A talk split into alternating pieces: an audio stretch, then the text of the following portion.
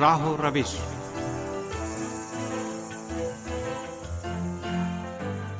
عزیز سامعین، پروگرام راہ و روش کے ساتھ حاضر خدمت ہیں۔ میسم رضا خان کا سلام قبول فرمائیں۔ امید ہے آپ بھی ہمارا یہ پروگرام پسند فرمائیں گے۔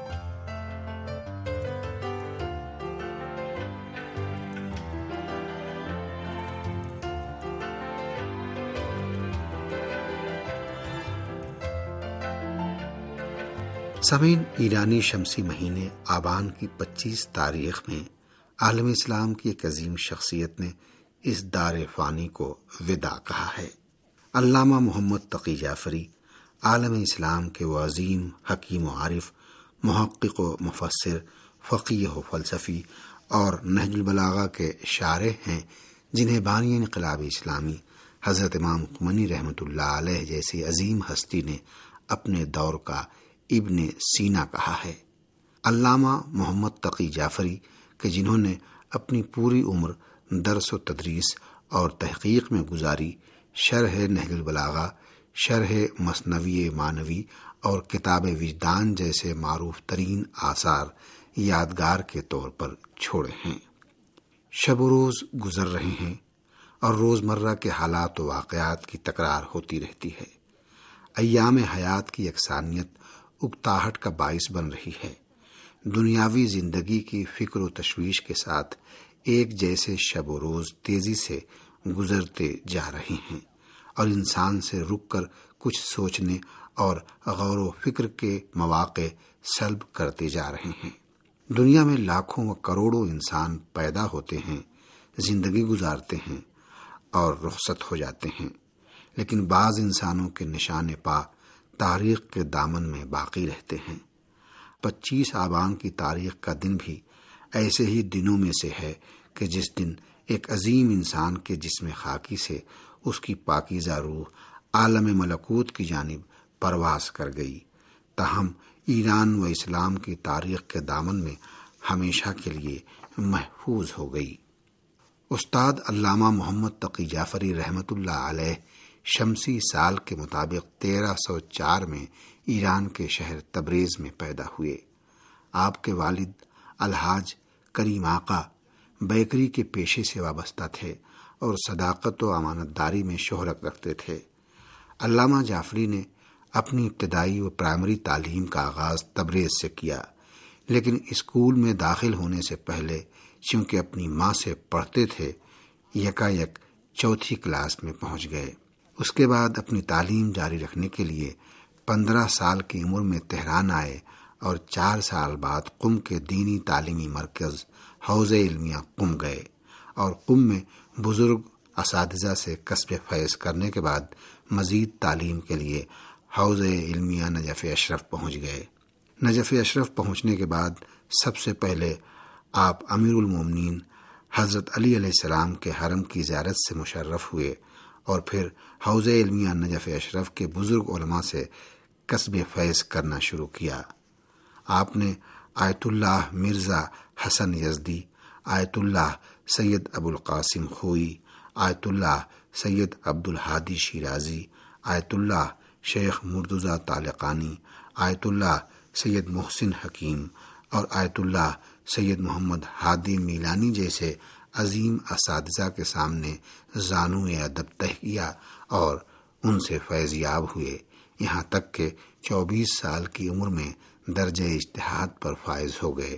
علامہ محمد تقی جعفری گیارہ برس تک نجف اشرف میں قیام کے بعد ایران واپس آ گئے اور آخری سانس تک ایران میں درس و تدریس اور تحقیق و تصنیف میں مصروف رہے۔ علامہ محمد تقی جعفری کہ جنہیں ان کے تمام اساتذہ ایک کم نظیر نابغہ کہتے تھے، فقہ و اصول اور فلسفہ و ادب میں مہارت کے ساتھ ہی فزکس، ریاضی اور منطق میں بھی گہری نظر رکھتے تھے۔ یونیورسٹیوں کے کلاسک علوم میں خاص دلچسپی کی بنا پر اس عظیم عالم دین کے حوض علمیہ کے ساتھ ہی یونیورسٹی حلقوں سے بھی قریبی تعلقات تھے۔ آپ کی نمایاں خصوصیت، یونیورسٹی و دینی مدارس اور علوم قدیم و جدید کے درمیان حلقہ اتصال پیدا کرنے کی مسلسل کوشش کرنا تھی۔ یونیورسٹی اور دینی تعلیمی مراکز کی زبانوں سے آشنائی کی بنا پر آپ نے ایسی کتابیں لکھی جو دونوں حلقوں کے لیے توجہ کا باعث بنی اور فقہ و فلسفہ اور اسلام میں فن و ہنر، نیز جمالیات پر گہری نظر کے پیش نظر پچاس سالہ علمی و تحقیقی کاوشوں کے نتیجے میں سو سے زیادہ کتابیں اور جریدے تصنیف کیے۔ اسی طرح آپ نے ستائیس جلدوں پر مشتمل نہج البلاغا کی شرح لکھی اور مولوی کی مصنوعی مانوی پر بھی شرح لکھی کہ جو پندرہ جلدوں پر مشتمل ہے۔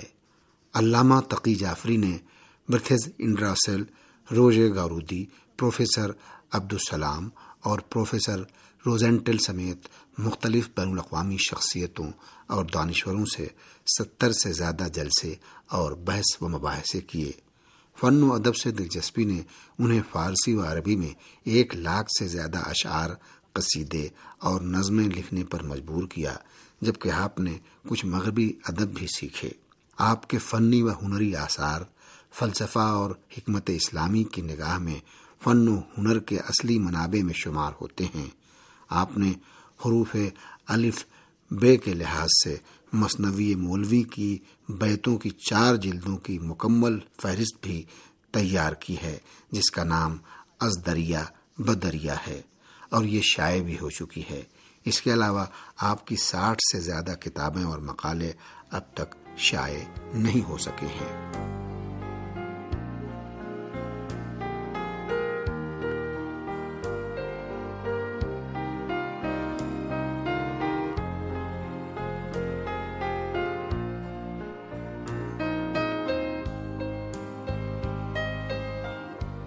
علامہ تقی جعفری نے نہج البلاغا کے ترجمے و تفسیر میں بنیادی انسانی و اسلامی مسائل کی وضاحت نئی نگاہ و زاویے سے کی ہے۔ نہج البلاغا کی اس شرح میں فلسفہ، عرفان، سیاست، اخلاقیات، شعر و ادب جیسے انسانی علوم سے وسیع پیمانے پر استفادہ کیا گیا ہے اور قاری کو انسان و ہستی کی شناخت کے بارے میں نئے حقائق سے روشناس کرایا گیا ہے۔ اسی طرح علامہ نے مصنوی مولوی پر جو شرح پندرہ جلدوں میں لکھی ہے، اس میں مولانا جلال الدین بلخی المعروف ب مولوی کے افکار و نظریات کی دائرۃ المعارف کی سبق پر تحقیق کی ہے اور مولوی کی عارفانہ نصیحتوں اور ہدایات سے متعلق موضوعات کو عصر حاضر کے موضوعات و حقائق سے مطابقت دی ہے۔ البتہ یہ تفسیر مولوی کے عرفانی موضوعات و مباحث تک ہی محدود نہیں ہے، بلکہ اس میں بعض اکیڈمک موضوعات کی جانب بھی اشارہ کیا گیا ہے۔ اس میں Victor Hugo Dostoevsky Tolstoy, Balzac, Max Planck, Einstein وغیرہ جیسی بڑی شخصیتوں اور بڑے منابع کو مد نظر رکھتے ہوئے مغربی نفسیات کے بارے میں جدید نظریات اور مغرب کے سماجی افکار کا بخوبی تجزیہ کیا گیا ہے۔ اس تفسیر کی سب سے نمایاں خصوصیت یہ ہے کہ اس میں اسلامی و انسانی علوم و معارف کے درمیان مطابقت و مفاہمت اور مشرق و مغرب کے درمیان مشترکہ فلسفی بنیادوں پر غور کیا گیا ہے، جسے انہوں نے مشترکہ انسانی ثقافت سے تعبیر کیا ہے۔ یہ تمام علمی کامیابیاں علامہ جعفری جیسی عظیم شخصیت کی کاوشوں کا ایک معمولی حصہ شمار ہوتی ہیں۔ علامہ جعفری مکتب اہل بیت علیہ السلام کے ایک مکمل کمال یافتہ انسان کا نمونہ ہیں کہ نہ صرف جن کی کتابیں اور نظریات بلکہ ان کی زندگی کا ہر لمحہ انسان کے لیے نمون عمل بن سکتا ہے۔ علامہ تقی جعفری کہ جو ایک صادق و متدین نان بائی باپ اور پاک دامن و مومن ماں کے بیٹے تھے، بچپن سے ہی مکمل آرام و آسائش میں نہیں تھے۔ یہاں تک کہ ایک وقت ایسا بھی آیا جب غربت و افلاس کی بنا پر انہیں اپنی تعلیم کا سلسلہ ترک کرنا پڑا۔ وہ حصول تعلیم کے وقت کام کرنے پر مجبور تھے۔ حتیٰ جس زمانے میں وہ ایک نوجوان طالب علم تھے، موچی کا کام کرتے تھے تاکہ اپنی تعلیم کے اخراجات پورے کر سکیں۔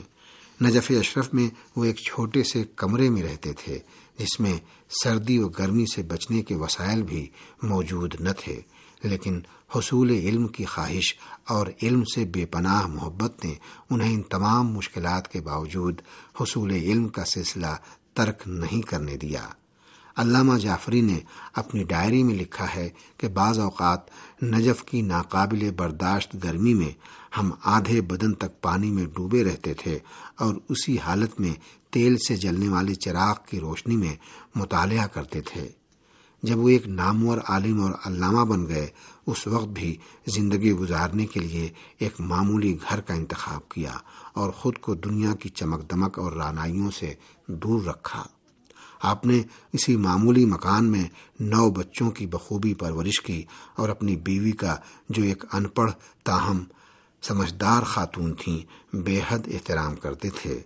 علامہ جعفری کے بچوں کو وہ واقعات یاد ہیں جو آپ اہل بیت اطہار علیہ السلام کی سیرت کے حوالے سے انہیں سنایا کرتے تھے اور وہ اپنی کامیابی کو والد کی تربیت کا مرہون منت سمجھتے ہیں۔ علامہ تقی جعفری اپنی علمی کامیابی کو حضرت علی علیہ السلام کی خاص توجہ کا مرہون منت سمجھتے ہیں۔ جب علامہ کے دوستوں نے مذاق میں ان سے پوچھا کہ تم حضرت علی علیہ السلام سے ایک لمحے کی ملاقات اور دنیا کی خوبصورت ترین لڑکی کے ساتھ ہزار سالہ حلال زندگی میں سے کس چیز کو انتخاب کرو گے؟ تو علامہ نے جو اس وقت نوجوان تھے بے چین ہو گئے اور حضرت علی علیہ السلام سے ملاقات کو کسی بھی چیز سے ناقابل تبدیل بتایا اور اسی لمحے مکاشفے کے عالم میں امیر المومنین سے ملاقات کا شرف حاصل کیا۔ اور خود کہتے ہیں کہ اس ملاقات کے بعد سے میں جو کتاب بھی پڑھتا تھا، ایسا محسوس ہوتا کہ اس میں جو کچھ لکھا ہے، وہ پہلے سے ہی معلوم ہے۔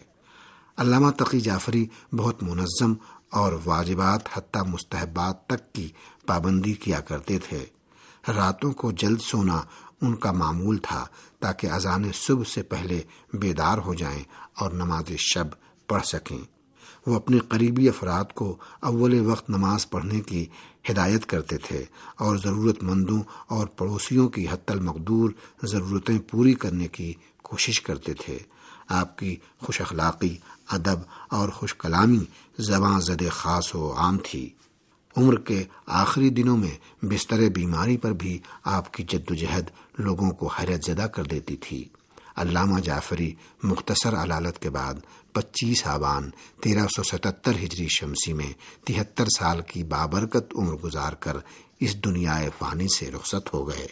آپ کے جسد خاکی کو مشہد مقدس میں حضرت امام علی رضا علیہ السلام کے حرم میں سپرد خاک کیا گیا۔